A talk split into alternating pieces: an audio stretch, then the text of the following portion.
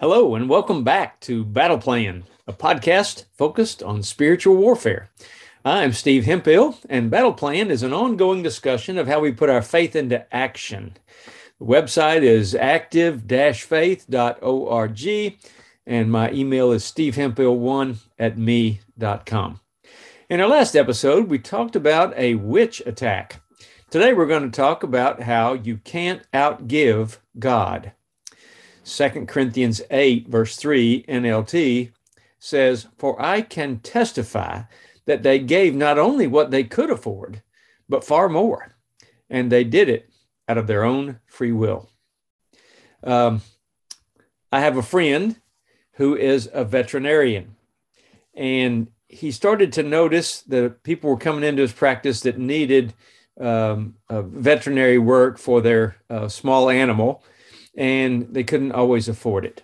So he decided he was going to just do some free work to people that it was obvious that they were struggling to afford that. And and uh, he just had a, a, heart to help people. He's a real kind-hearted man.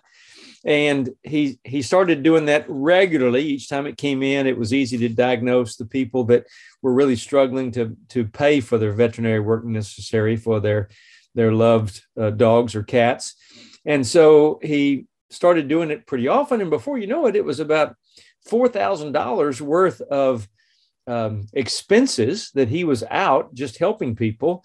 And he didn't tell anybody or ask for any help on that, but um, he started to feel guilty about it. He said, "Am I being a wise businessman? I'm I'm doing this to help people, but uh, am I being stupid? Am I being um, uncareful with my family's money and our future and the bottom line of the business God has given me?" And um, he struggled with it a little bit, but he kept doing it. And a few days later, at his church, another man came up to him and handed him a four thousand dollar check and said, "I want you to use this."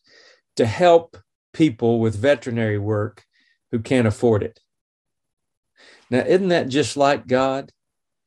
To give him the exact amount of money that he'd given away, that's the kind of giving God we have, and you can't outgive God. So, in light of today's thoughts, let me suggest part of your personal battle plan might be to ask God how He wants you to give of your possessions or your money or your abilities to other people.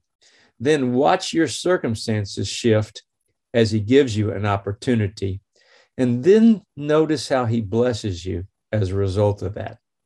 Maybe you could pray like this Lord, please open my eyes to how I can give of myself or my talents or my resources to others in need, and then give me a willing heart to do just that. In Jesus' name.